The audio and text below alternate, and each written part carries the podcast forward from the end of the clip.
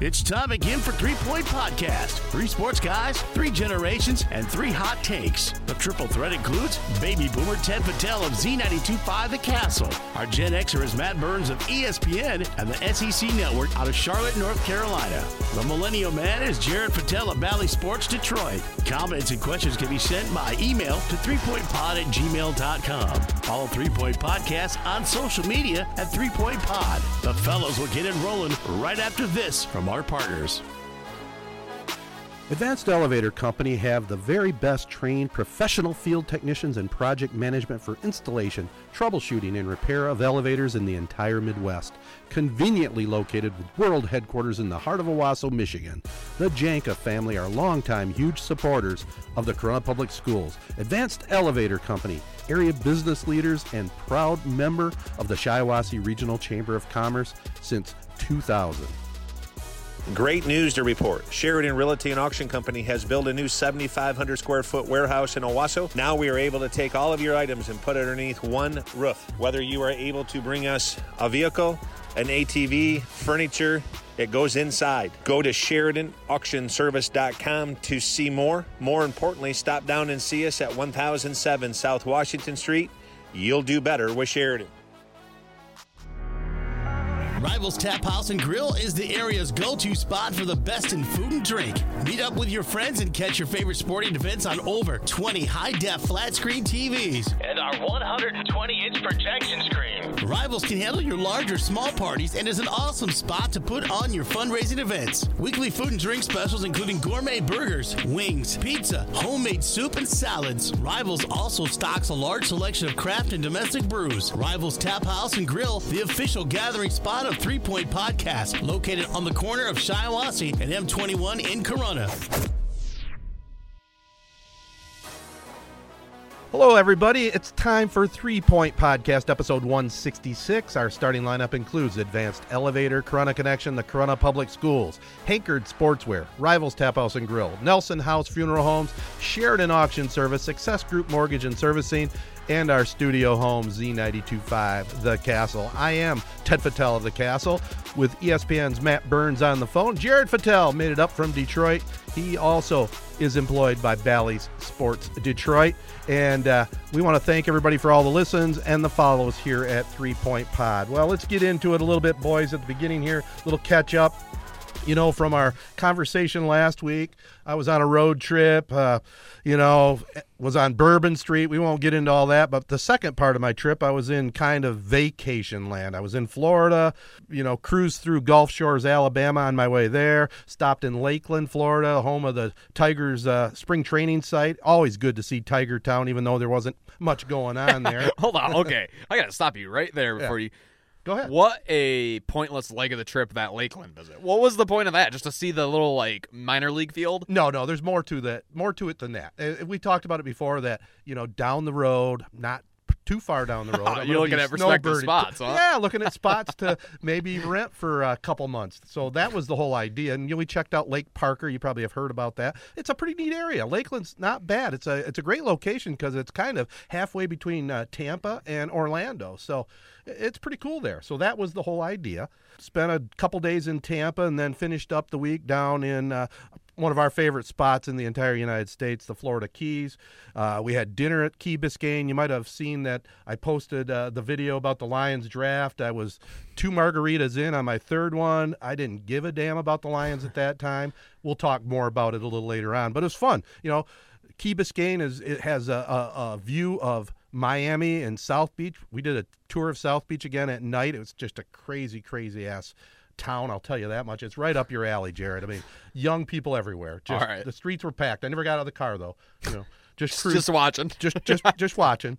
And then uh, we went down to the Keys, like I mentioned. Didn't go all the way to Key West this time. Our one of our favorite spots is Chica Lodge in Isla Mirada. It's about. Uh, Uh, a third of the way down in the Keys. So we hung out there for a day and hung out also at uh, Key Largo. So all in all, great trip. A lot of road time, a little wore out. I mean, ten days on the road. I haven't had one of those trips in a long time, but it was it was fun. The, yeah, the, the road time is fun. I, you mentioned it last week about liking road trips. Mm-hmm. Jared was kind of giving you crap about not flying. I like driving, too. I like I mean, if I'm driving, if I'm going to California, you know, maybe you don't want to do that drive. Cool. But, you know, sometimes it's nice to just, like, be on the road and, you know, checking out different towns here and there or whatever. But we were talking before we recorded and or before we started recording, and you mentioned that you haven't been keep, keeping up on a few things because yep. you've been on the road and everything. And that's the one thing I always think about. I, I said it, you know, before we started recording. When I take vacations and, you know, whether it's three days, four, five, six, however long, ten days like what you just did, it is nice to unplug for a while and not be on Twitter, not be on social media or watching Sports Center or whatever, keeping up on all the drama and stuff that's going on. Sometimes it's actually really nice to unplug for a while. Now, I know for you, you haven't been watching your T V, but it is nice to get away from things for a while. Yeah, and full disclosure, I didn't unplug completely from social media and Twitter, but T V for sure. I hardly saw any T V in ten days. So, what did you? Uh, probably the most psychotic move I've ever seen in my life was I remember we. I was just driving back with you from our family reunion one year, and it, you just you just sat on the same radio station for uh, for five hours through commercials, through everything. Never changed it. Is that basically what it is when you're going on a road trip? A little different, but. Uh... The one you're talking about, it was actually Sirius X M radio and was listening to the top thousand songs of all time. So, yeah, well, I never moved it from there. Yeah, there was bad songs, but I, I'm pretty I'm pretty uh, mellow. I can just keep it right there. I don't have to switch channels and, all the time. But and Matt, as for the part uh, about how you said like I was giving you crap or giving you guys crap about the road trip, did you notice the very last thing he said uh, about his vacation? He said he's, he was wore out. Yeah, I mean, a lot of fun, man. Just wow, cooking down the highway for half the day. To be honest, you know, the drive down was cool because it was all broke up. It was different stops all the way yeah. on the way down. Now, try to make the drive from Miami, Florida to Michigan. That's a haul. That was a two-day ordeal wow. itself. So you mentioned South Beach, and you're, you're mentioning that drive to Miami. Yep. My third year of college, because it was before that we, it was before we turned twenty-one. So it must have been our third year of college. Me and another guy and two girls, we road trip down to Miami. We were like, let's go. We knew some people that went to University of Miami, so we had a free place to stay. Nice. And we were like, whatever. We don't have anything to do. Let's road trip down to Miami, you know, for spring break. We got a free place to stay. Go head, head to South Beach and check it out. And you're right. It's awesome. I kind of I, I wish I would have gone back when I was twenty-one to, like, so I could actually partake in, like, all the scenes and everything. Yeah. But the biggest thing, that drive. That, that's an awful drive. When you're on your way down, you're excited. Mm-hmm. You know, you're making stops, you know, all that kind of stuff. But that drive back from Miami all the way up seventy-five to Michigan, if that's what you did, I feel like that took – forever. I feel like I'm still doing it or something. Yeah, that was we, the longest drive of my life. Yeah, we took a little different route. We took uh, ninety-five up and cut through uh, South Carolina and par- uh, just the tip of North Carolina and ended up uh, Saturday night in a place called Newport, Tennessee. It's where the Great Great Smoky Mountains National Park is. So we we made it home Sunday did in about eight hours. Did you, have, did that, you work Monday? I did have to work Monday, yeah. Ultimate Sunday scaries on that last, like, seven-hour trip back to Michigan. Oh, yeah. Well, we pulled in the – get this. We pulled in the driveway around three thirty, oh. and then my lawn was due to be mowed. So I had, oh. instead of instead of taking a little nap, I had to hop on the lawnmower and finish the lawn. So – um, all right. So, well, at least, I mean, you had a better trip than I did. So if you want to know what I've been doing, or at least this is what I did, actually, the very night we recorded our podcast right afterward. So my my girlfriend is a big animal lover. Loves, like, almost like overboard at some point. It's like, I don't know how you can care so much. Like, it, like let's say I hit a squirrel and I was in the car with her. Probably aren't talking for the next, like, night. Like, it's that. It's almost like that crazy. Oh, my. So panic, or, uh, we had an S O S moment when her cat at work, who she loves, like, this cat's been there, you know, at she works at a nursery, and so it just, like, hangs out in the flowers or whatever. It ran away. Never runs away. Indoor cat for, like, ten-plus years. So for about three hours, like, well, I was looking for about an hour and a half. She was looking for like three hours before that. We were looking for this cat for, all over the place. I'm getting my shoes all muddy. We're riding the gator around. No luck finding this damn cat. And so I don't know about you guys, but this is something, the whole looking for an animal is something I have done maybe ten times in my life. It feels like I have an animal run away every year. Uh, but when you know it, very next day, it shows right back up. Bunch of scratches all over it. Nobody knew what happened to it, but it was okay. So I was just, I bring that up because it made me think, Ted, you specifically, but also Matt, I'm wondering, have you guys ever had an animal run away? And the reason I'm singling you out, Ted, is because your daughter was is now a veterinary, uh, vet, veterinarian. Yes. But yet you never had any animals growing up. Like, it almost was like you were anti-animal. No, not really. I've had a couple dogs. I mean, I had a dog as a kid. it was an outdoor dog. They, the parents wouldn't allow the dog in the house, so that poor dog what didn't get a lot in of, Michigan. Yeah, well, it, it, I don't even think we had the dog for winter. I don't. Th- I think we just had him probably for spring and summer. And of course, the old story goes, Dad found a, a nice farm for Laddie. Oh. But I think he really did. And then we did. Have, you were too young, but we had a dog uh, called Buddy uh, when we lived in we lived in Corunna. And it's funny, you talk about your cat or your girlfriend's cat escaping. This dog, he was a great dog. It was a rescue dog, basically. I mean, the the, the people that had owned him previously had abused him, you know. So this yeah. dog had some problems, and he loved to run. You know, he would go outside and just take off on us.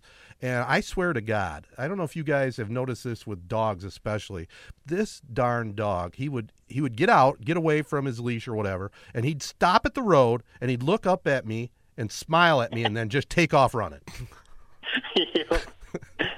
You know what I'm talking about? So I've had I've had a couple pets. Now, I'm not anti-pet. I love dogs, but it's just like having another kid. You know, yeah. you got to take care of it. You know, if you want to go on vacation, you, people take them with them, or you have to line up somebody to watch them. So it's not that I don't like them. It's just, you know, it just doesn't fit my lifestyle right at the moment. I think that that is a huge thing that, you know, some people are just pet lovers, apparently, like Jared's girlfriend, and so they're always going to have dogs, cats, or, you know, whatever. But some people, I don't know if they understand the commitment that comes with, especially getting a dog or a cat. Cats, you can sometimes leave, you know, a little right. more. They're a little more, like, independent. Yeah. But, you know, dogs, I mean, like you said, they're basically another kid. And I, I grew up, with, like, out in the country in Owosso or Corunna, and our dogs, I we basically had a dog the whole time I was growing up. Sometimes they would maybe take off out into the field or something like that, and we'd maybe have to, like, call them. But never, like, you know, taking off where we had to chase them, you know, through the fields and stuff like yeah. that. Nothing like that. But it, it, it, it's always funny when I hear those stories because you love the pets, so you're really trying to get them back. You know, you care about them. But it's also, like, the most frustrating thing ever, especially because of what you're saying, Ted. The dog or the cat is looking at you, and they know what they're doing. They sure do. Playing games with you. They know exactly what they're doing, and it's so frustrating. And that's why I'm, I'm actually glad. So this cat used to love, like, I mean, it, there's trees everywhere at this place. He loves going outside. Now, it's you would think that the outdoors is like lava. He will not go outside now. Oh. So I don't know what happened to him, but he learned his lesson from running away, that's for sure, because now he will not even think about going outside. But it's it's funny because you're right, Matt. It's frustrating because it's like, how dumb are you? You have it, like, perfect here. You do nothing all day. You just get fed, like, treats and cheeseburgers and fries, and you just sit and like sleep all day. Why are you running out into? Imagine living in the forest. Like I just, I just. There's probably a lot of dogs and cats out there that, you know, do it as like a fun thing, and then next thing you know, they have no idea where they're at, and now they just have to live in the woods for the rest of their life. Here, here's a horror story for you that that has a good ending. You know, think about this, fellas. If you were were hired, some like say where you're twelve years old or ten years old, Jared, and you're you're uh, hired by a neighbor to watch their dog. Oh no! Right. So somebody out in our neighborhood where we live, guys, uh, I see on Facebook we have a neighborhood Facebook thing. Their dog got away from their house sitter, and they were in Florida. And uh, it, this is a beautiful golden retriever. It was like the first day they went to Florida on spring break. The husband flew home the next day to look for the dog while the wife and kids stayed in Florida then. Two weeks later, they found the dog. Found it by Hopkins Lake. But it was, so I said, it was a good good ending. But can you imagine being that house sitter and for those two weeks what you're thinking and, you know, what you feel like? Do you think she got paid or he? I don't know. If it was a she, how many tears do you think she shed? Oh, I I, I would be. Yeah, dude, I would that too. is, yeah. can like, is that something you can get in trouble for? No, I guess no, probably not, but it's just so. Like you're basically the worst person in the world. You have to live with that the rest of your yeah. life if they didn't get that dog back, too, you know? Yeah. You said they found him at Hopkins Lake? That's a hell of a from your neighborhood over to Hopkins oh, Lake. That's... Oh, it gets worse. Yeah. It, the dog had been spotted periodically, and it made it all the way out. The last sighting that I saw made it all the way out to Henderson. So this dog survived two weeks out there. Two weeks. It came So out. It must have known what the heck it was doing. Well, it, it survived at least. I don't know what the dog ate. I don't know if it yeah. got in trash or, or how it got fed, but uh, I guess it didn't have a lot of uh, wear wear and tear other than the paws were kind of wore down a little bit, but yeah. hey, it's a good ending. The, the only thing that sucks is being, imagine, I mean, the dad, like, I just imagine you Uh, or let's say Matt, let's just imagine it was Matt. Like Matt goes the first day at Disney World. Right. You know, just rip-roaring, waiting at the gates. Oh, gets called. Yep, gotta. Everyone else is going to stay. You're going to go back, and you're just going to have to look aimlessly for a dog. There's You never you never hear the story of them finding the dog. Like, right. on that first couple nights when you're no. out looking, you have no shot. It's a needle in a haystack. So, Buddy! it's like, yeah. it's, you're never going to find it, but you got to do it. I mean, you got to. It's a member of the family at that yeah. point, right? All right. Any other, uh, just real quick before we get into our next segment, Jared, everything going okay on the new job? Every, anything to report? Yeah. Uh, I mean, I'm basically through the training phase. Now I'm kind of just like a, a part of the rotation. Um, I will say I love editing Piston stuff. Just because, I mean, it's it's basketball, and, like, the highlights are just so much. I mean, you're hot, you're cutting together dunks and not somebody, you know, hitting a single in the right field. Mm-hmm. So it's a little bit better in that sense. But, yeah, so far so good. I'm kind of officially – you know, on board now and just a part of it's just my job now. So good, good deal, man. All right, well, we're gonna we're gonna talk about uh, one of those Detroit sports, the Detroit Lions. We had the N F L draft just recently. Uh, I know, Jared, uh, you, you got body bagged, as, as they say. You want to respond to that when we come back right after this. Success Group Mortgage and Servicing is a mortgage and land contract services company that is focused on your success. The home financing team has over twenty-five years experience in origination of all types of loans. Led by Jim Woodworth, Success Group Mortgage provides one-on-one service with a personal touch. You're not lost in the crowd like working with a mega-sized bank. Every transaction is given complete attention from the very beginning to the end. Located in downtown Owosso, call today for an appointment at nine eight nine, seven two zero, four three eight zero or find more information on the web at success group mortgage dot com. Nelson House Funeral Homes' number one goal is to serve the families in our community. The Nelson House staff are proud to serve our local community with reliability, integrity, and compassion. Their top priority is caring for our friends and neighbors and being right there when you need them the most. Unique service to represent unique lives. In mid-Michigan, ensuring your loved ones receive the honor and celebration they deserve. The business started all the way back in eighteen eighty and continues the tradition today with chapels in Owosso, Chesaning, and New Lothrop. For more details, find them at nelson dash house dot com or call nine eight nine, seven two three, five two three four. Hankerd Sportswear is the area's top clothing and more printing business. Located in the heart of Owosso at one sixteen West Exchange Street. Give them a follow on Facebook at hankerd dot sportswear. Rivals Tap House and Grill, the official sports bar of Three Point Podcast. Keep supporting them by calling in your takeout orders.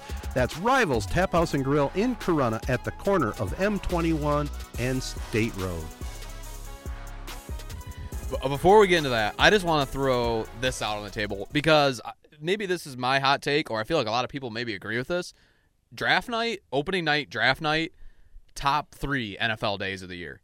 Draft night, opening weekend, Super Bowl. Those are my three. I I love the draft. It, something about it is there's so much energy about it. There's so much like hopefulness. It's the best day of the year for Lions fans. I mean, think about it. My whole life, that's been – drafting Calvin Johnson, drafting Matt Stafford, it's been some of the happiest memories of my life, and not a lot of wins have came, so that's why that is. So I personally love draft day. Where where do you guys stand? I was going to say not not just one of the top N F L days. I think it's one of the top. I mean, if you're a football fan, if you don't care about football, okay, I get that. But if you like football, you like all sports. I think it's one of the best sporting nights of the yeah. year. Because of what you just said, the energy, you're maybe watching some of your favorite college players. You're, you know, obviously paying attention to your favorite N F L team, seeing who they get. There's trades, you know, there's all this other stuff. This year there's the Aaron Rodgers drama going on. So, yeah, the N F L draft is like, it's must-watch T V. It's awesome. Yeah, I have to admit, you know, be, even being an old geezer, it's it's it's kind of got my attention. I enjoy that, and you you set it up right. The first night, I, yeah. The second night, I, I don't. I could I've never watched a second of the second or third or yeah. any of those other rounds. But I've that never first had. night is is cool, and and what's cool about you know being a lifelong Lion fan. There's some optimism, you know, yeah. for a change. There, there's no losses that you're staring at. You know, you got some some things to look forward to, and and and, and also they do a good job with the production of it. I think they, they oh, yeah. put a good product out there. Yeah, it's become now they have like separate shows. They have the college set. They have the you know Todd McShay and Mel Kiper set. It's awesome. Uh, I just want to throw out a couple of my cult, like takes on the actual draft and some of the picks that were made before we get into the Lions. I just have two strong ones. One, you guys knew this one. I said it last week. Trey Lance, I'm totally convinced this guy is going to be a stud. He's going to be, you know, the guy that we wish, like, man, if we could have just been a couple spots higher in the draft, we could have had this guy on our team. I one hundred percent think it was the right pick that the 49ers took him instead of Mac Jones. My number two, and this is my strongest opinion of the draft. I've had it ever since I watched college football last season, Zach Wilson. This guy has B U S T written right on his forehead. One is just the fact that, like, just take one look at the guy. Like, you think that these N F L locker rooms, the guy looks like he's younger. He, he looks like he's sixteen years old. There's videos of him in, like, in class, like, with a water bottle with a hole poked in the lid on it, like, squirting it all over his face in, like, a sexual manner. Like, everything I've seen about this guy is red flags. And it's just, yeah, he has some talent, but the way I look at it is he's going to walk into that locker room and guys are going to go, dude, who the hell do you think you are? And we saw it in college, losing to Coastal Carolina. I mean, it's just like, am I wrong? Like, take one look at just the eye test. It's like, who the hell is this kid? Uh, time will tell, but I will give you credit for this. I thought for a second you were going to go the other way, but you're, you've been consistent all along. You have not been a fan of his. I, I think I'm definitely with you because, like you said, he you have to, to be a quarterback, especially drafted that high, where, you know, the Jets just traded away Sam Darnold, so they're giving you the keys to the franchise. It's the Jets, so they've stunk for a while. So they're hoping that you're the guy that's going to, like, turn the whole franchise around. And you're, you know, you're kind of, yeah, you're drafted high, but coming from B Y U, it's not like you were yeah. Joe Burrow coming from L S U. You know, like, you're a little unknown. You look like you're fourteen years old. And there's that video of him at the draft, too, and he's surrounded by yeah. the other draft picks. And they start, like, waving their hands and stuff. And he just looks super awkward, almost like he's scared. Yeah, by these other draft picks. So I, I'm kind of with you. Unless he comes out, he has to come out and just, like, completely ball out. Yeah. If he comes out in the first couple weeks, starts throwing interceptions, you know, they start off oh and three or something like that, yeah, those veterans in that locker room, they're going to be like, all right, get this guy the hell out of here. Why did we draft this guy so high? Yeah, you're spot on. You're spot on, Matt. He's almost going to have to be like Patrick Mahomes in order to – like, he's going to have to ball from Jump Street. Because it's like, you just take one look, like, he doesn't pass it. I don't understand. He's one of those guys that, and there's one of these guys, like, every year where you don't really understand it, but all these, like, the draft heads are, like, saying, like, this guy's so good, I get it. Like, so you kind of just, like, roll with it. So this is one guy that I'm like, I just don't understand how it's like, it seems like everyone's like, this guy is such a home run. I don't know. I'm always, maybe I'll be wrong. Seems like everybody else thinks I'm going to be wrong, but I'm on the camp that I don't see it with this guy. Yeah. And I mean, when they drafted Darnold, I mean, they thought he was going to be the answer. You know, he had pretty good credentials in college, yeah. looked pretty decent, but I think part of the problem is, you know, we got our Detroit Lions and we'll have more talk about that, but the New York Jets have been pretty woeful the last yeah. uh, two decades, I think. Well, that's the thing. Like, they, the N F L draft, I mean, any sport really, but the N F L, more than anything, it seems like it is so much about fit. Mm-hmm. You know, like, you, Zach Wilson could be a fantastic quarterback. Maybe let's let's just say he was drafted. Say, say the Packers traded Aaron Rodgers, and somehow he ended up on the Packers. Maybe it'd be a completely different, you know, career than being drafted by a, a sorry franchise like the Jets.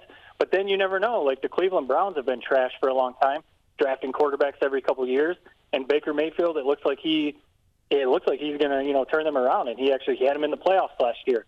So, you know, you never know, but that's what I just think. Like, you know, it, it stinks. We've talked about Matt Stafford a ton, you know, on previous pods, and you just wonder, like, had he been drafted by, like, you know, the Chiefs or the, yeah. you know, the Rams initially or something like that, you know, the Seahawks or something, would his career be completely different instead of wasting away for ten or twelve years in Detroit? So, yeah. You know, we'll see. But I, we, before we move on to the Lions, we've we've completely glossed over this. Jared very conveniently, you know, skipped by this.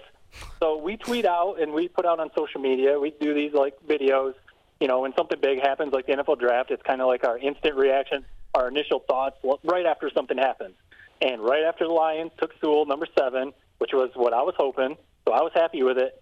Jared went off, and he was yep. not happy. He was going off, terrible pick, this is stupid, all you Lions fans, be happy with another lineman. And like you set up, Ted, Jared got body bagged oh, on social media. He was getting ripped. What is this guy talking about? He has no idea what he's saying. Who is this guy? I saw people even saying, like, okay, this makes me not want to listen to the podcast type yeah. stuff oh, because of what okay, he's saying. So, Jared, what, what's your response Here, there? You throw out the hot take. Here's okay. Right with that response? I think I got to start with my – let me fresh, flesh out my take. So, for one, I understand that I'm in the minority. Everyone loves this. Even all the smart people love this pick.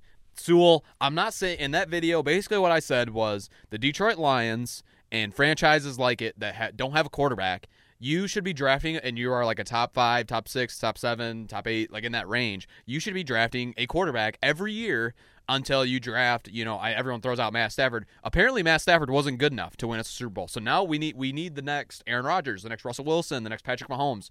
Every year we don't have that. We should be taking a swing to get it because ninety percent of Super Bowls are won by a quarterback like that. Yeah, there's a Trent Dilfer here, there, or there, or there's a Jared Goff that somehow makes it to a Super Bowl.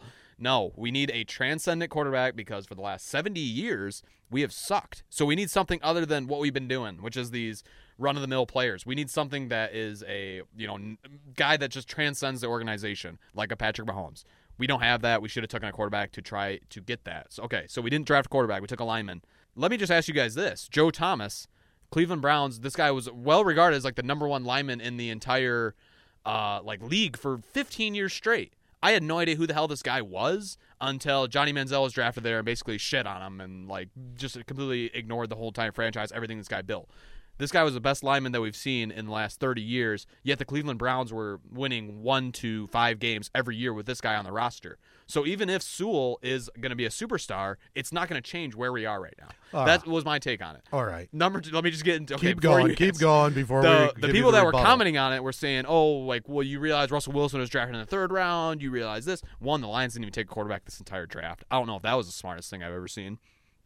Number free two, agent, free agent. people are – coming at me, and a lot of these guys are yeah commenting, like you said, Matt, like, oh, I'll never listen to the pod because this idiot, this or that. I never said Sewell was gonna suck. I said we should have drafted a quarterback, and I got people commenting at me. I know this one guy, I don't even know who he was. Very first, he literally like came for my jugular basically, but the very first thing he said was, Who who who's this guy, number two guy in the video, which was me, and he spelled who's wrong. He spelled it H O or W H O S E instead of W H O apostrophe S. And I just like that was the first, like I wanted to comment so bad, like, dude, like if you're gonna roast somebody, like just get your grammar right. I didn't. I held back. The video ended up getting like I think it's like up to almost maybe twelve thousand views at this point. That's I've good stuff, man. I, I basically it. become public enemy number one to Lions fans, but I'm okay with that because guess what? If Justin Fields or Mac Jones become superstars, I am going to laugh at your face, Matt's face, all these guys on Twitter's faces, because at the end of the day, that's what we're trying to do. Is Matt, you? I, I'm sorry, I'm, I'm just I got the floor right now. I'm gonna keep rolling. Matt, funniest thing I saw today, and this is actually something I had in my notes uh, like a week ago. As soon as the draft ended, I saw the twenty twenty-two mock N F L draft. You think the Lions should probably take a quarterback next year? Most likely, like I'll say, Goff Maybe. is just okay. Yeah. Uh, number one quarterback next year, Spencer Rattler. So, yeah. just what a year to decide that we're not going to take quarterback this year. We're going to wait until next year for literally what might be the worst quarterback draft I've ever seen in my life. So we got that to look forward to. Uh, your guys' thoughts on all that? Go ahead, Ted. Oh, okay, I'll I'll start it. Uh, you bring up Joe Thomas. Uh, first of all, Matt Stafford didn't win a Super Bowl, but guess what? In football, it's not just one guy. He was certainly good enough to win a Super Bowl, and the Rams obviously think he's a step up from Goff. Goff did get to the Super Bowl. What we're forgetting is all these teams like Tom Brady and uh, Aaron Rodgers and and Mahomes. You think they're the only good player on that team? You take that Kansas City roster, full roster, and let Matt Stafford be the quarterback of that team. He's probably going to the Super Bowl. So, first of all, you got to have all the pieces in place. Now, look, you played you played high school football. You were a good high school quarterback without a doubt. But, by God, you guys had one of the best offensive lines Corunna's ever had. Yeah. So, you got to give some credit to those big well, guys. But here's front. the thing. Tr- tr- swap me out an okay Jared Goff-ish quarterback for a Patrick Mahomes, like so let's just say like a college like Division One quarterback. They're right. winning this. They're waltzing to the state title game. I don't care who's on the offensive line. That is like that's just it's just a perfect example. Get but, a good quarterback. But I think you're missing. I think you're just missing the point because you're not watching the entire football game unfold. Those offensive linemen on that team are good. That's... They're good. The state championship offense, a state championship football team has more than a great quarterback. I'm sorry. I've seen many of those games, and, and I'm not going to shortchange Goff. Yeah, Fields might be a great quarterback. One of these other quarterbacks might end up being a superstar. I agree. I'll give you that. We it, it's a possibility, but I think personally, the moves the Lions made, st- drafting who they did number one and the second two picks to to fix that that woeful defense that we saw last year. I think the guy, Holmes, and I think the head coach, I think they're doing a good job putting the pieces together, because it's not an overnight fix by any stretch of the imagination. I, I think that's the biggest thing to me, is it's not an overnight fix, and I almost feel like they recognize that because, right, you, you may be right. Justin Fields may end up being, you know, the next one of the next great young quarterbacks, but that doesn't mean that the Lions made the wrong pick because, you know, sometimes, often, great players come after, you know, whoever you pick. It doesn't mean that you made the wrong pick. You're trying to take the guy that's going to help your team, help turn things around. And personally, I mean, I, I I stand by what I said. I think that the Lions, kind of like what you just said, Ted, they need to almost like start from the ground up. Jared Goff, I'm not saying that he's Aaron Rodgers or even Matt Stafford, because, right, the Rams just traded Goff for Stafford, but he's also not like a bum. So, you know, he's in, he's at least a decent quarterback. Who knows, like Ryan Tannehill went to the Titans and has done really well there. Drew Brees, I'm not saying Goff is Drew Brees, but, you know, he started his career one place, and when he got traded, kind of like revitalized his whole career, and obviously he's a Hall of Famer now. So who knows? Maybe maybe Goff, this is what he needs, and they're going to, you know, they've obviously addressed the offensive line, and at some point they've got to get some skill players for him, but that's that's just where I stand. I think the Lions, you could have done the sexy thing and taken Justin Fields and wanted to see him running around Ford Field and slinging it up to Hockenson, because that's about the only skill player that they have right now. Yeah. But I think, like you said, the, the management, they knew they had to start from the bottom, offensive and defensive line, and then let's address things after that, you know. And I hear- so hopefully, but the thing is, if you, you have no idea how these things are going to pan out. Maybe Sewell ends up being a complete bust yeah, in it- two or three years, five years from now. We're looking back, and we're like, all right, that was a terrible pick. What cracks me up is the thing they say about these offensive linemen that are taken, like, top fifteen every year. Oh, this guy, like, plug him in and play him, fifteen-year Pro Bowler. Like, it never works out that way. It, if I, maybe the one guy I can think of is Laramie Tunsil, and he fell in the draft because he had the whole gas mask incident. But, like, he's he's been really good. But other than that, I feel like a lot of these guys, yeah, they are, they're solid. Like, or even remember the guy from Central, drafted number one, Eric Fisher, like, pretty decent player. You know, I, I don't know if he's worth a number one pick. Okay, but let me ask you guys this. So let's say for the next three years, one, let me just call out your whole quarterback thing. Andrew Luck.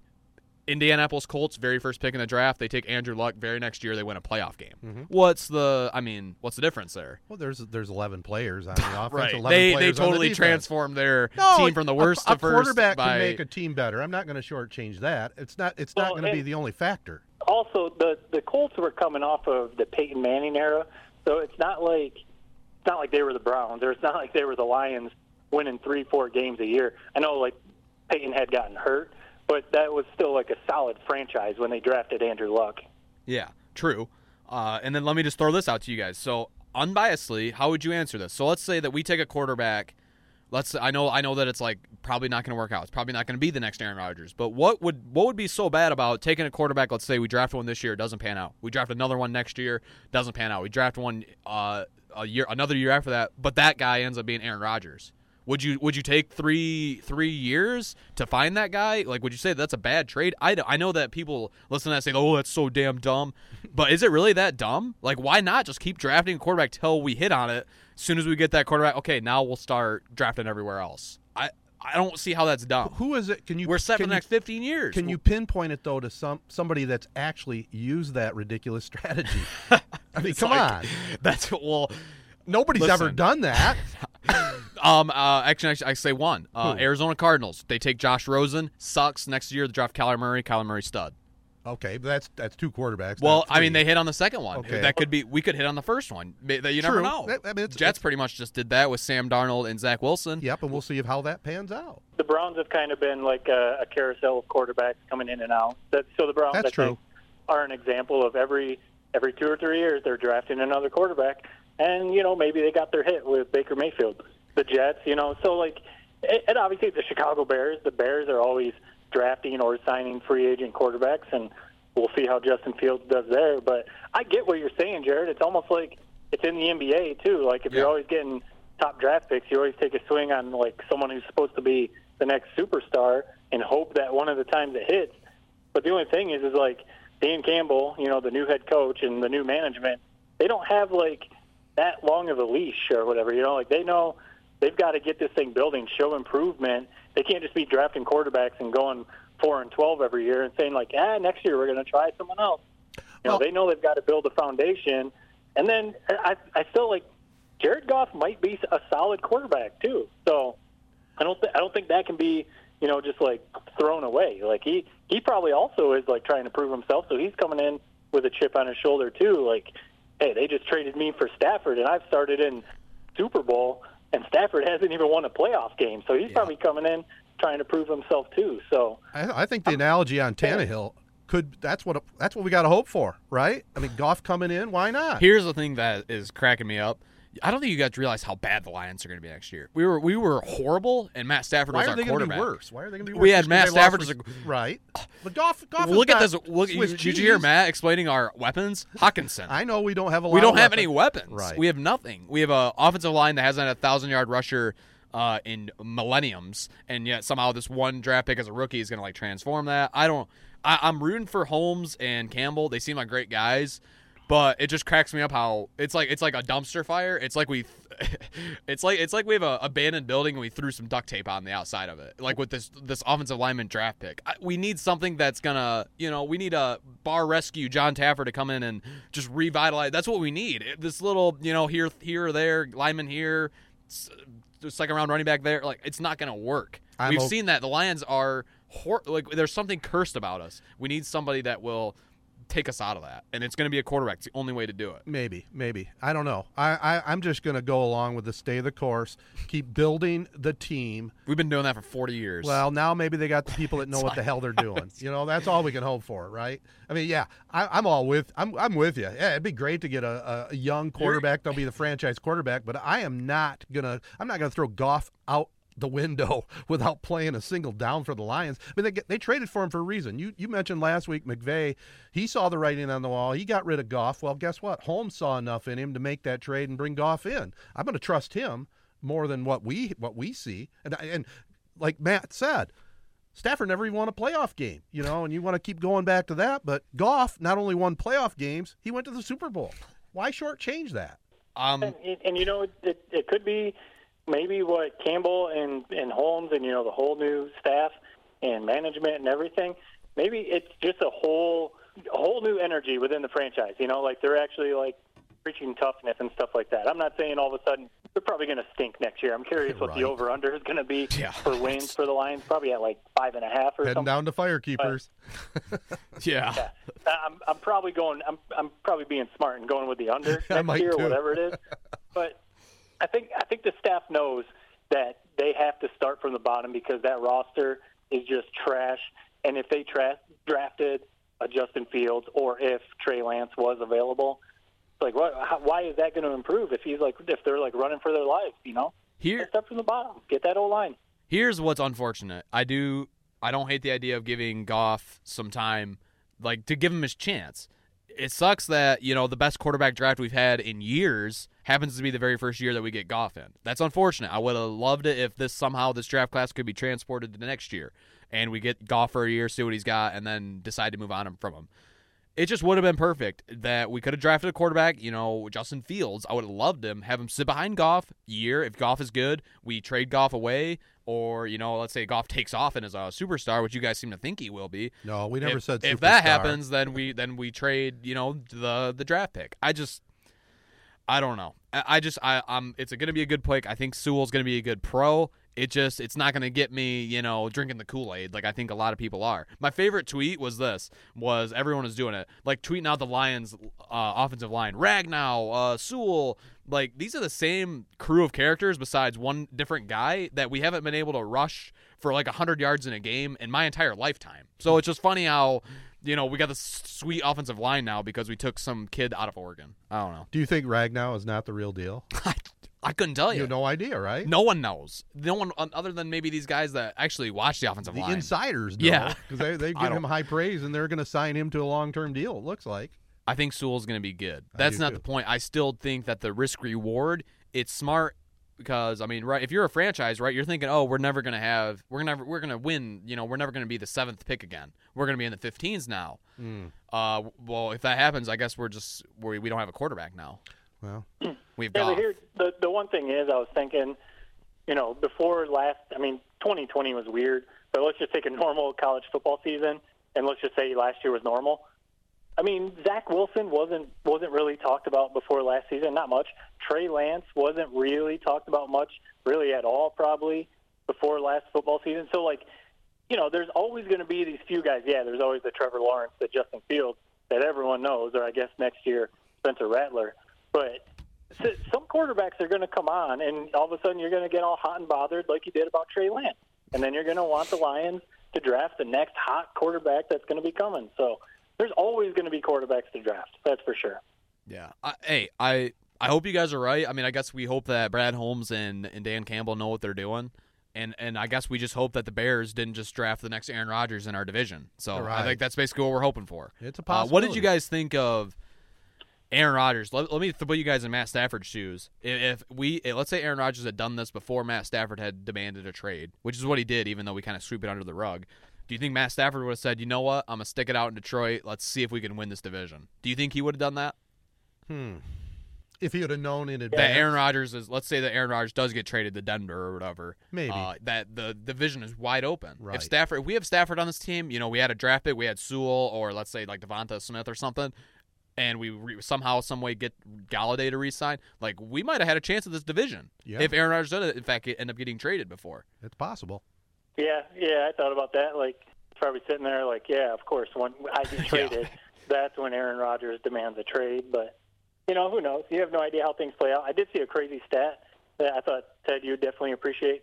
So the the three, like, Packers legend quarterbacks, Bart Starr, Brett Favre, and Aaron Rodgers, they all only have played, you know, saying Rodgers gets traded, sixteen seasons with the Packers. Just kind of like random. Starr yeah. played sixteen, Brett Favre played sixteen. Wow. Aaron Rodgers is at sixteen right now. So there's that, I don't know, like a weird thing, like, is he going to be the first one to go seventeen seasons? Just kind of crazy. That's an E S P N type of stat right there, Matt. I love it. It's kind of wild. Would you guys say? That, also, like yeah, I thought about before, I've tweeted it out before and stuff. But like, can you imagine? I mean, we're talking about as Lions fans. Ted, you've been a Lions fan for a hundred years. Yep. Like they've had, they've went. I mean, Bart Starr was a while ago, but they went thirty-two years, thirty-two years, longer than your life, Jared, where you had no question who their quarterback was going to be. Brett Favre to Aaron Rodgers. Like, I can't even imagine what that'd be like as a fan to just be like, we don't ever have to draft a quarterback because we've got Brett Favre and then we got Aaron Rodgers. It's crazy. Oh, man. I'll tell you what, when I was young, guys, it was just a carousel of quarterbacks coming through Detroit, and the next one sucked worse than the last one. I mean, it was just, it was awful. I mean, it kind of goes get to, to the point. Draft. Yeah, that's what I'm point. saying yeah. is if we can just hit on a quarterback.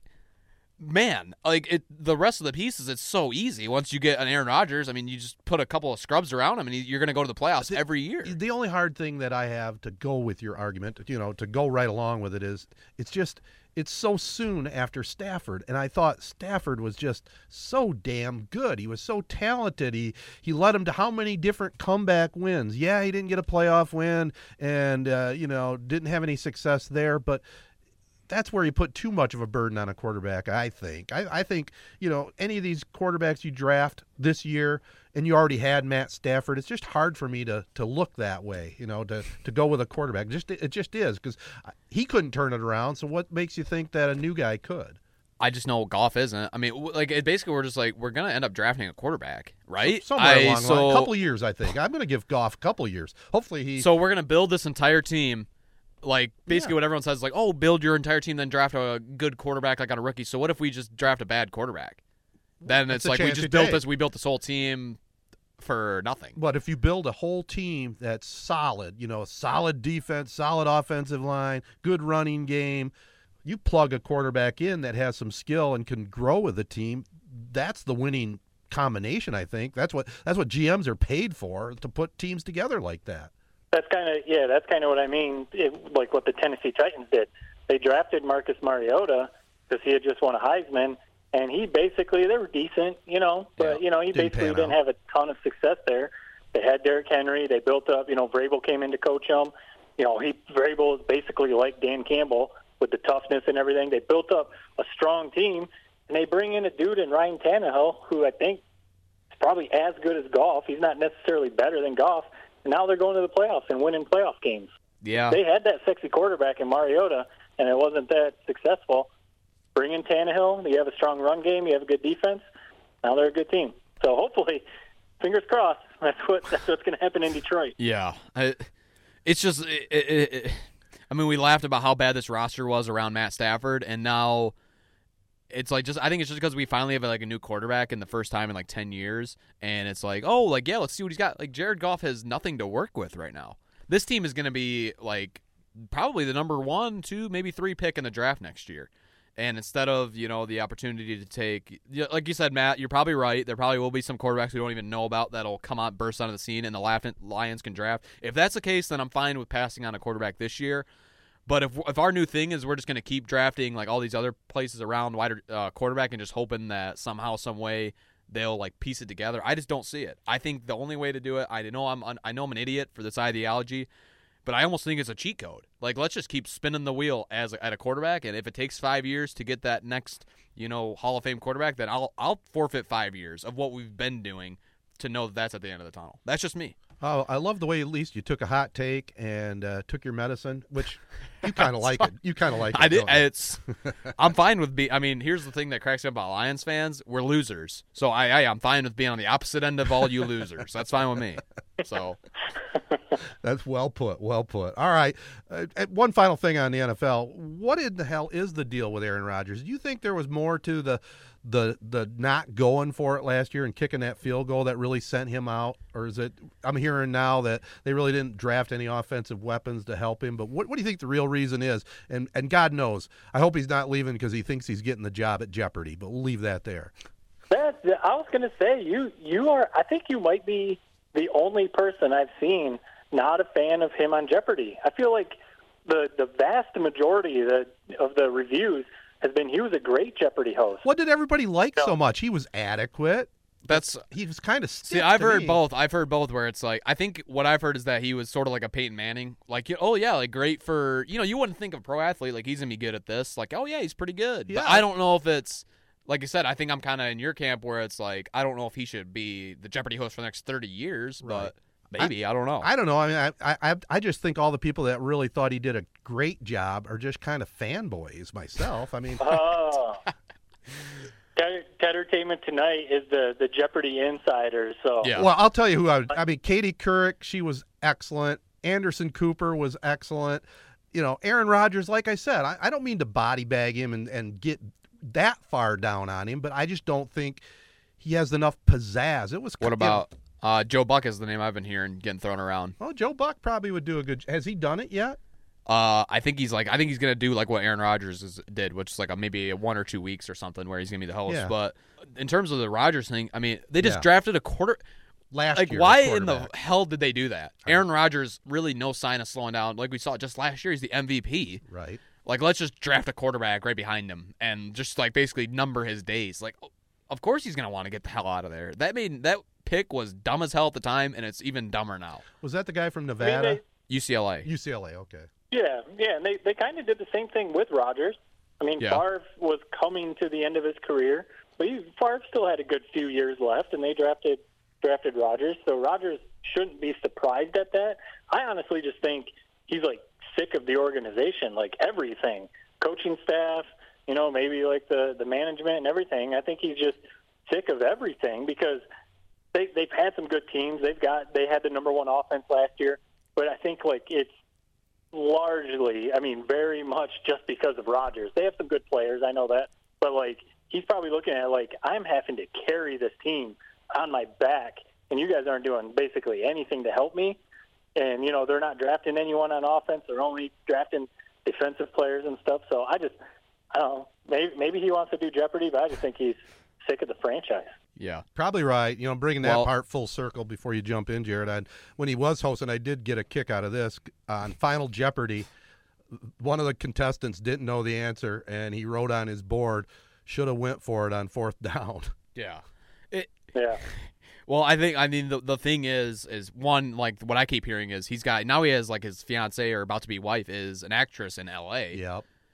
And I just think of if I was a professional athlete, how much would it suck if you were in a place like Green Bay or Detroit, or and then you have like all your buddies who are on like the you know, Phoenix Suns, L A Rams, L A Lakers. Like, what a place to be that would. Like, just you you wonder why Detroit can't get any free agents. I mean, just take a look in the mirror what the hell that city is. Uh, but number two is what I want with the Rodgers thing, Matt. The only difference is between the Favre is Favre was like retiring every year. You know, it was a new thing every offseason. Like, oh, I'm retiring this year. Like, oh, I'm retiring this year. No, I'm gonna come back. Like, I think they just got sick of it. Like, dude, like, you know what? We're just gonna force you out. Whereas with Rodgers, it was like, you know, you never really had any problems with the media. Never spoke out against like the G M or the coach or anything. Just a kind of a perfect quarterback, and they just decided they were gonna fuck him and just draft this like quarterback out of nowhere. I, I don't know. Imagine if we just brought in, Chad, imagine if we just brought in some new uh, guy that does play-by-play for oh, high school sports. Shame on that. And, you know, in, in Lansing area. And we just had him, you know, you know, we're just going to bring him in, have him watch a few podcasts. Uh, you know, maybe he could, you know, host some games for yeah. us, or host some podcasts for us. Like, would that, like, you'd be like, all right, I'm just going to get the hell out of here. It I'm going to start my own podcast. Uh, I'd pr- well, here's here's how it is old school, young man. If something like that does happen, this is how it always used to be. They bring in somebody to put a little heat on you. You step up your game. You know, well, if you're a little mellow, if you're if you don't have that fire. He didn't need that. Well, no, maybe not. But they still don't. They need a decent backup quarterback, for crying out loud. The guy they got, it's his only his second year.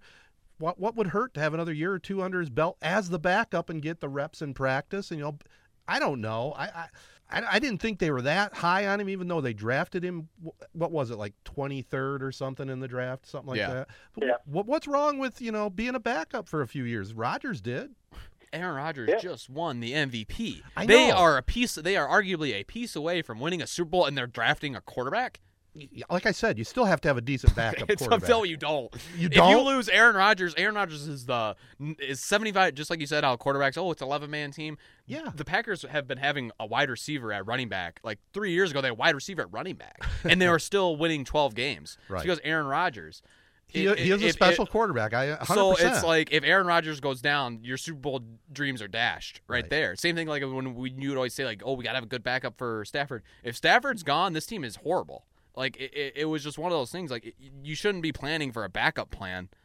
Like, you don't see the Chiefs drafting a quarterback because we need a, a quarterback behind Mahomes. No, if you lose Mahomes, you're done. Well, I thought every I thought every N F L team, their backups, they they're expected to win and plug right in, aren't they?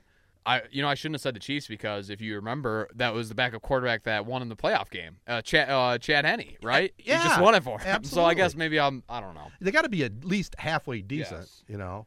Yeah, I would, I would think most backups are expected to come in and win some games, but I think Rodgers is just he he wants to prove Ted wrong, and he wants to be the next Jeopardy host. yeah, could be, could be. That, prove me wrong, man. Then I might start watching the show again. We'll see. All right. Anything else on football before we move on to a different topic, boys? We good there? All right. We'll be right back. I think Jared wants to talk a little Kentucky Derby right after this.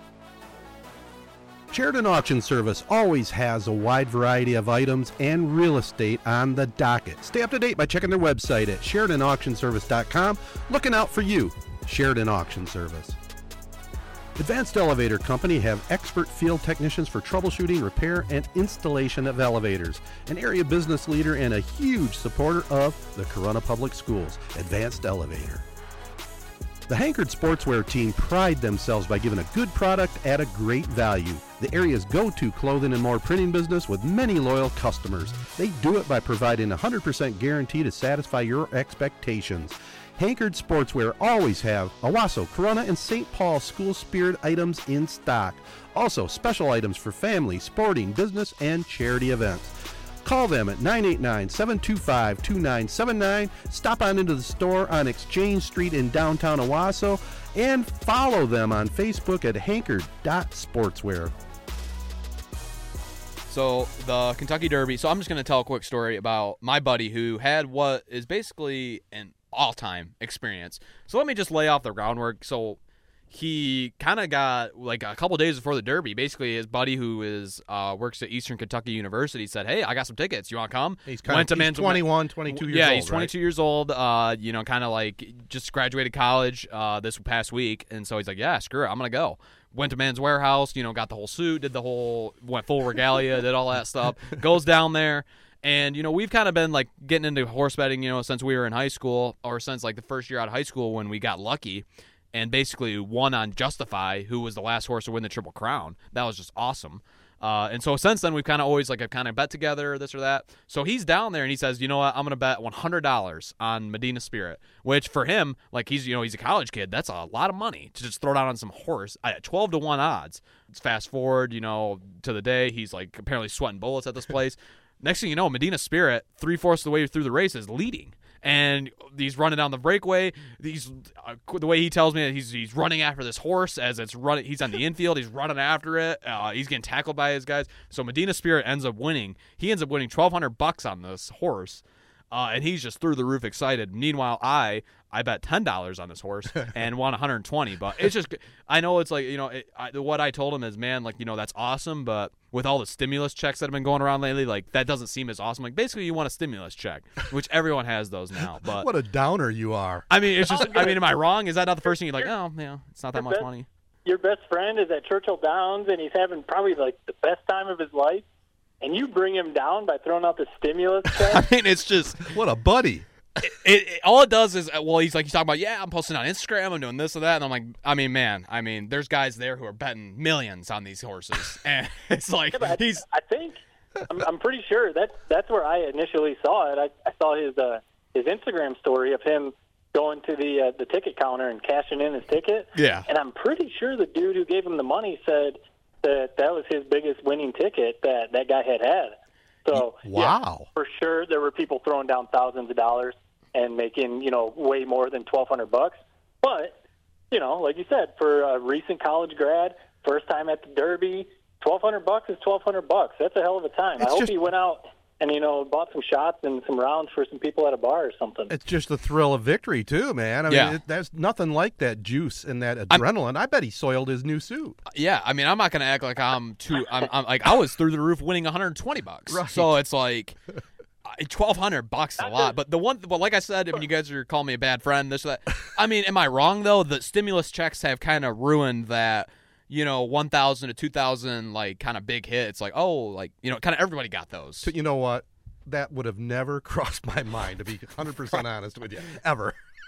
I, I don't know. I was know. gonna it's... say that that I, that was the first time I've heard a mention of the stimulus like since that happened.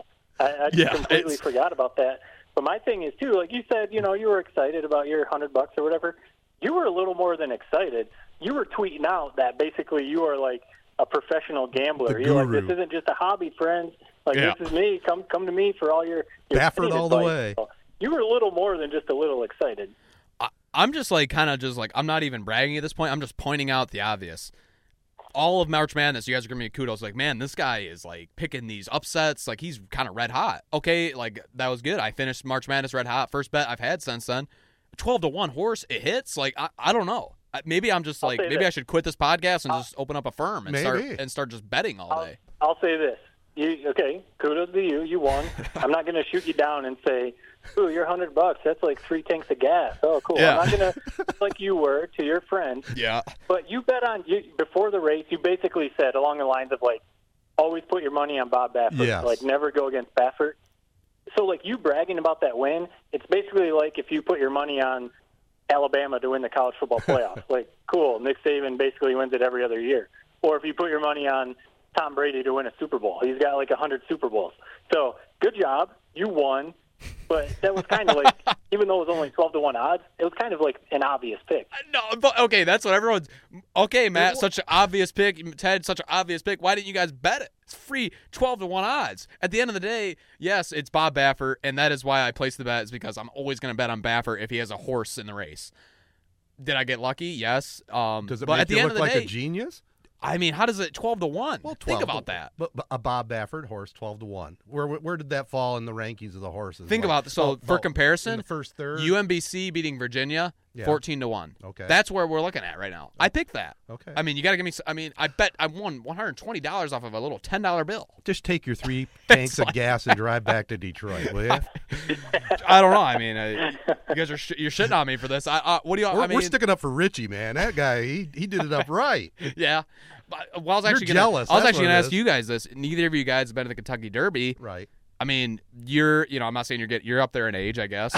You know that. I mean, you're going, you're, you're talking about your retirement and all these things. How have you never made it to a Derby?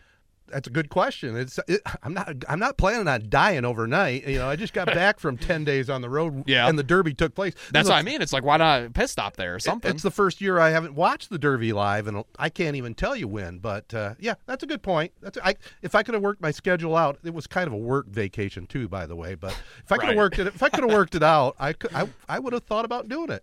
You want to go sometime? Want to go with your old I would Uncle go. Ted? I would go. I'll stop at Men's Warehouse just like Richie. Yeah. we've we've thrown it out that we should do a, a live podcast. Oh, would like that be did. Awesome? Jared, you were boots, you were boots on the ground at uh, Faster Horses. Yeah. For the one podcast, that that would be pretty cool. To you know, the three of us, bring whoever else, go go to Churchill Downs and go to a Derby. Even if it's just one of those things, like we've talked about it a ton of times. Even if you have zero interest in horse racing or gambling or anything like that.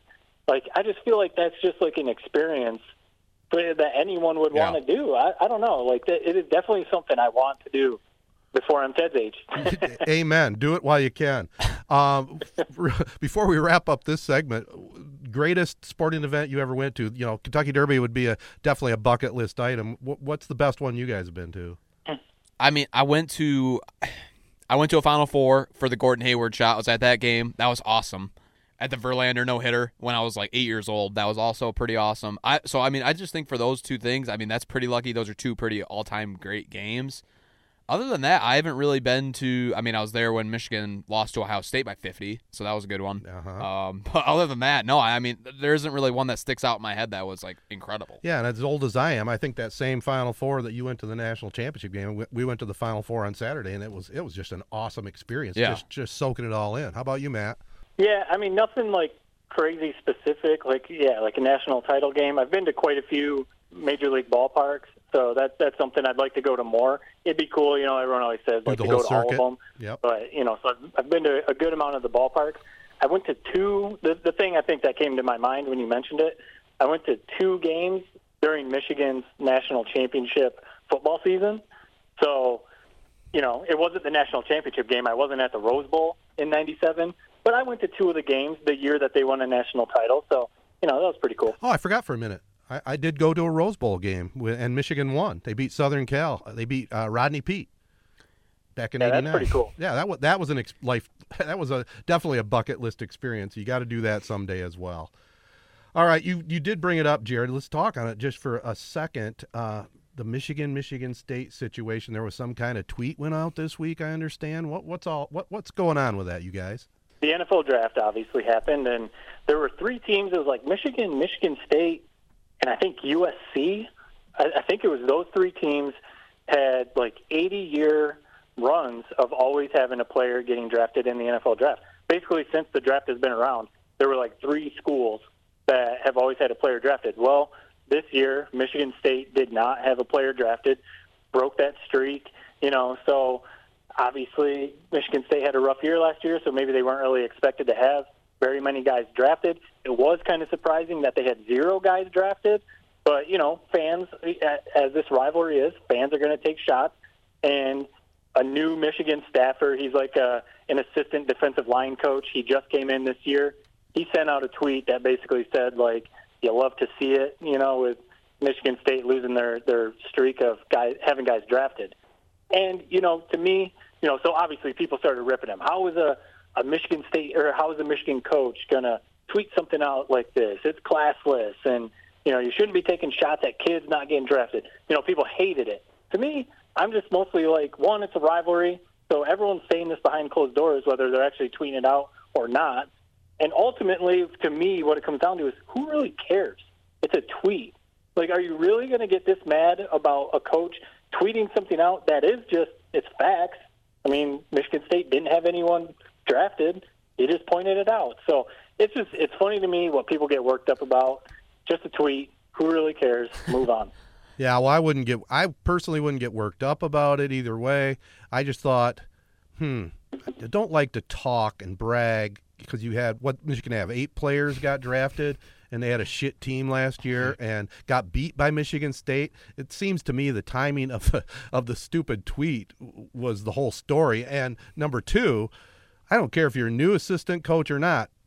You, I think he probably had a little talk with Harbaugh after that. I mean, that's just I mean, if you want to rile up your, your big rival, go for it then, I guess. Well, but. It's just we do this every year with yeah. bulletin board material from right. Michigan State. I know. It's every, and I'm, you know, I'm the number one guy. I mean, I, yeah, but they don't not, care I'm, about you. Quote, yeah, I'm not the number one guy. I always say I'm a, I'm a, I'm I'm up there with the guys that just throw that are constantly, you know, going after Michigan State or whatever. I don't understand this move. I love it whenever we can get a jab at Michigan State. It's just it would have been a perfect twist of the knife if we had beat them beat yes. them this year. But it's just hard for me to. It's like, man, we had eight people drafted. They had zero. We still lost. It's like the co- was, that's coaching. Two and four. Yeah, it's like I don't know, Matt. I agree with what you're saying. It's like we should. I don't think people should be losing their minds over it. That's but, for sure. But it is kind of like, if I'm a Michigan State fan, I'm almost like laughing at this guy. Like I'm just quote tweeting and saying like the score is what people people were pretty much right. doing. Yeah, and the thing is too, like he's a he wasn't on the staff last year, so that was that was one thing I pointed out. Like people were like, "Yeah, but Michigan lost last year," and I said, "Well, he wasn't on the staff, so he probably really doesn't even care about that game last year." And you know, like people want the, the one thing too, Michigan fans and other people, you know, that we've talked about on this podcast that we need like more fire within the program. We need more like juice. We need more energy within the coaching staff and you know the program. And we said, like, they don't take rivalries seriously enough, whether it's Michigan State or Ohio State or whoever else, because we've been losing to Wisconsin and Penn State and stuff. So it's kind of like, so you want your coaches to show more energy. You want Harbaugh, the old Harbaugh, to come back. You know, you want your assistants to have this, this energy and electricity and all this. And then when, uh, you know, an assistant coach sends out a tweet to throw some fuel into the rivalry fire, people hate it. So it's kind of like, well, what do you want? Like, I agree. If Harbaugh would have sent that out, that's, you know, probably not a good look for a head coach, but especially when he hasn't had that much success against Michigan State. But when this new assistant coach, you know, he's excited to be on Michigan staff. You know, he's taking a shot at Michigan State. Who really cares? Yeah, I, I would.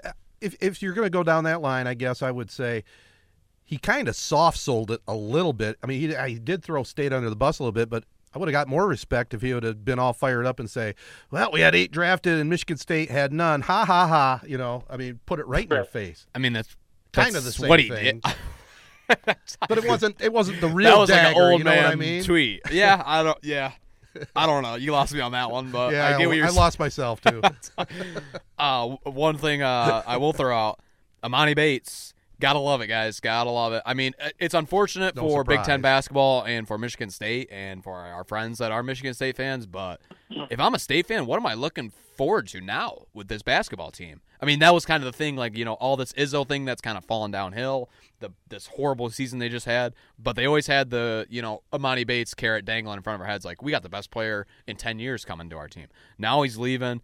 Uh, we don't know whether he's going pro. He just he just decommitted, so we don't know if he's going to a different college or what. But I heard Illinois might be in the mix. But wow, honestly, I mean, like I, I want to ask you guys. I actually have a couple different things that I want to ask you guys about this.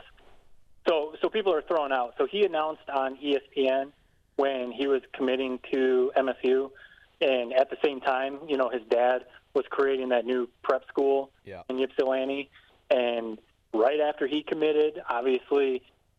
Michigan State got like three or four big recruits. So it's starting to come off like the whole commitment was a sham from the beginning. Like he was just trying to promote his new school. And, you know, his dad was trying to get him to promote his new school. He was trying to get some recruits to also go to Michigan State. It just seems like because everyone said for, you know, there were probably some people who thought he would end up in East Lansing. But I think most people assumed he was not going to end up in East Lansing.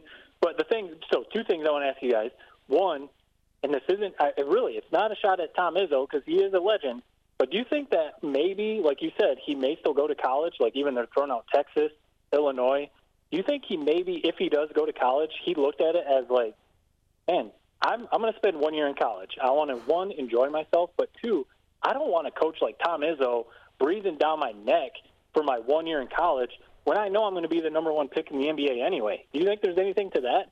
Well, I think there's a lot to that probably. I mean, you know, I, I, I can't read the guy's mind, but that, that makes sense. You know, Izzo is an intense coach, and if you wanted to go for even a couple years, you may need that type of coaching, but you brought up a good point. He's he's one and done without a doubt, and why do you need that kind of and grilling? Yeah, and that, and all, yeah, if he decides to pick a different school, I mean, it one hundred percent comes back to what we all thought at the time, which is like, man, who the heck wants to play for this team? It looks like they have no fun.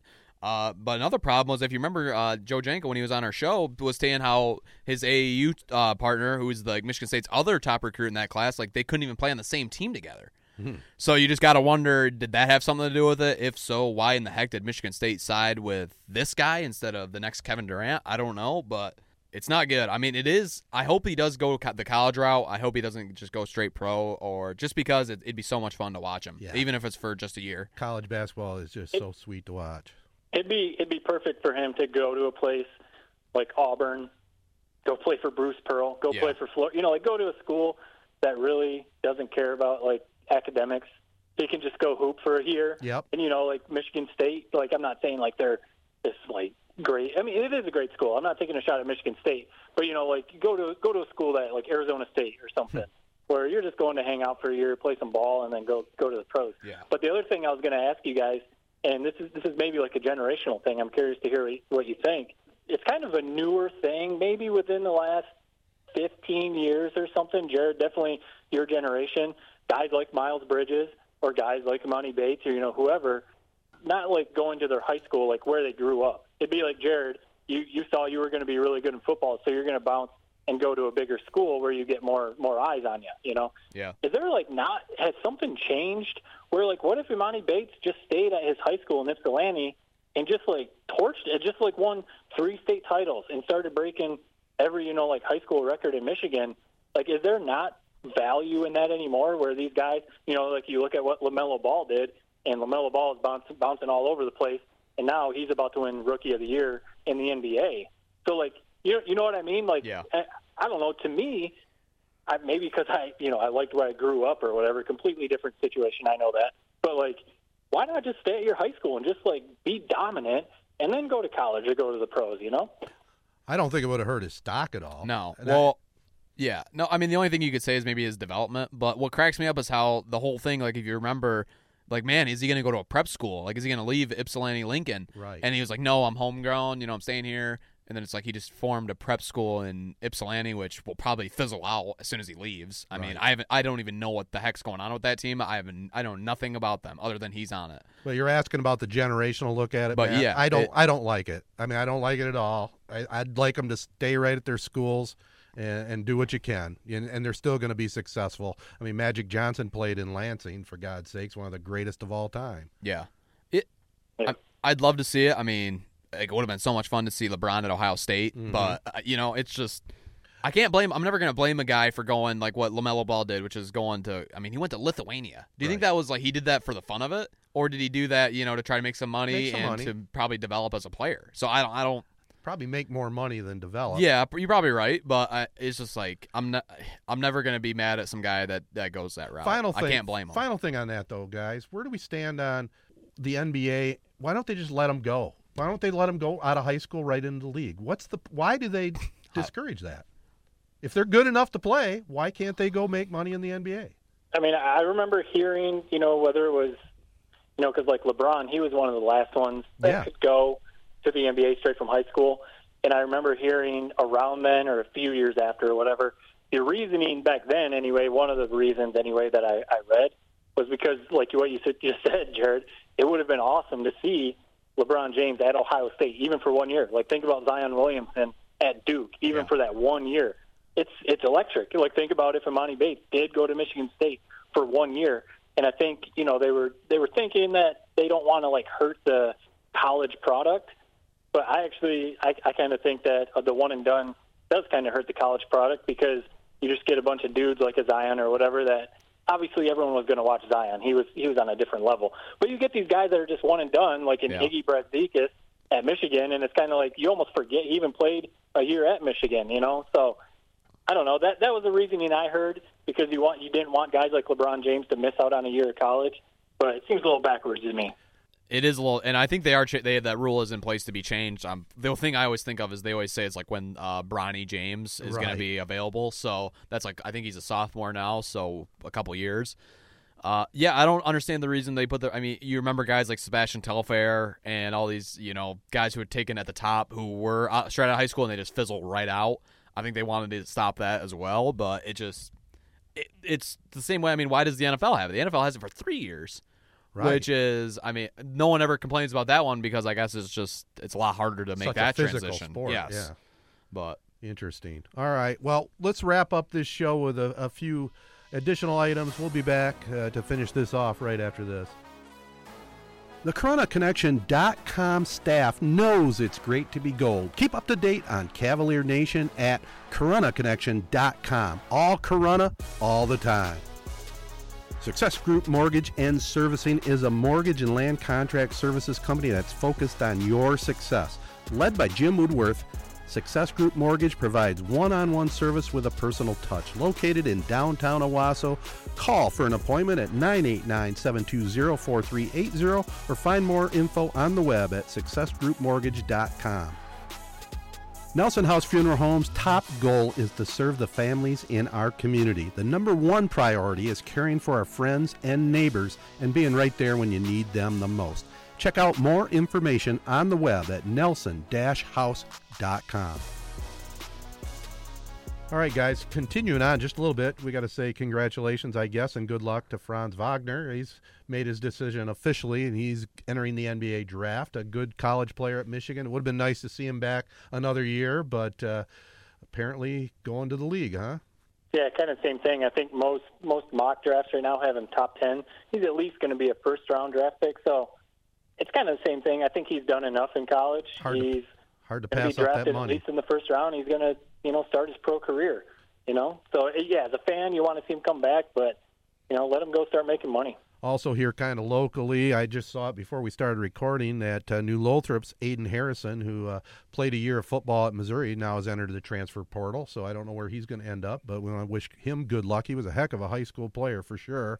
Uh, also, guys, we're Corunna people, and uh, the Corunna votes today. We don't know what's going to happen with it, but uh, hopefully it passes. But uh, a Cavalier golfer, Jared, here, this is right yeah. up your alley, a hole-in-one uh, against Clio. Gosh, I forgot to write his name down. but uh, uh, It is uh, Blake Rowe. How about that thrill? It, that's that'd be so awesome. And, I mean, the best place to do it would be an actual, like, legitimate match yeah. or meet. And I think they only won by five strokes, so who knows if he double bogeys that hole. It could have been, it could have been the difference. Um, yeah, it's awesome. I've always wanted a hole-in-one. I'm, I can't imagine that thrill. Um, so, I'll, I'll no joke, I was literally an inch away this summer. An or inch? Not this summer, this a few, like maybe a month ago, but I was playing by myself. Oh. So I was like kind of luck. I was actually glad it didn't go in because you guys wouldn't have believed it. I mean, am I wrong? So You're right. So I, not only not only would I not have believed it, knowing how you just treated your best friend Josh after his winnings at Churchill Downs, I would have just said like, oh, cool, hole-in-one. Not the first time anyone's done that. Let me just clarify when I told him that. That was the next day on his drive home. So it was like, you know, the the fog had kind of cleared. He was talking all about how he's going to get, like, a memorable uh, – he's going to get it engraved on a plaque and all this or that. And I'm like, you know, I, I kind of had to take him down a notch. And I felt bad doing it, but I had to do it. Well, that's, I guess that's what friends are for in your group, I guess. I don't know. I don't know. Well, I mean, he's sitting there like, yeah, I'm going to get a, a wine bottle engraved, and I'm going to get, you know, a picture of me with the, my winning ticket in it and, like, this and that. I'm like, dude, I mean, someone's just going to walk into your house and go, like, dude, at the end of the day, you want a stimulus check. I, I mean, it's like, I'm sorry. I mean, he spent more. He, spent, he probably spent it all on this, all this memorabilia, memorabilia and all the losses he had and the suits he bought. Like, I mean, I, I you know. It's awesome. I, I got it. You know, Josh, maybe I'm just jealous. Josh, Matt, and I are with you, buddy. All right, that's oh, good. Yeah. Enjoy that stimulus check. I mean, we all won one. I mean, you know, yeah, yeah. At the end of the day, we all got a stimulus. Well, he check. got an extra one. Doesn't sound as cool, does it? Nah, it sounds better when you won money, big money at the Kentucky Derby, twelve hundred dollars. That's all right. All right, let's call it a wrap, boys. Uh, it's good to be back together. Uh, good, uh, good to hang out, Jared. Glad you made it up here and yep. back to work tomorrow. Or you got another uh, day off? Back to work on Thursday. All right. Uh, yeah, we're pretty busy right now with all three teams playing. Awesome. Well, let's call it a wrap, everybody. Follow us uh, at Three Point Pod on social. Let our partners know you listen in. They include Advanced Elevator, Corunna Connection, the Corunna Public Schools, Hankerd Sportswear, Rivals Tap House and Grill, Nelson House Funeral Homes, Sheridan Auction Service, and Success Group Mortgage and Servicing, along with our studio here, Z nine two five The Castle. And also, please consider a donation to the A L S Association. They need to find a cure. For Jared Patel and Matt Burns, I'm Ted Patel saying so long, everybody. Until next time.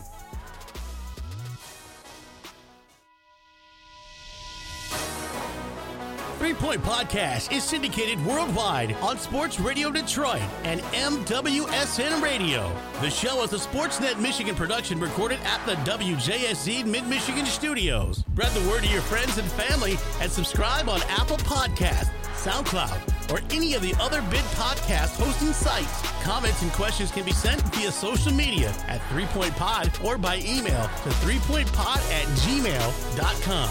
Thanks for listening, and until next time, bye for now.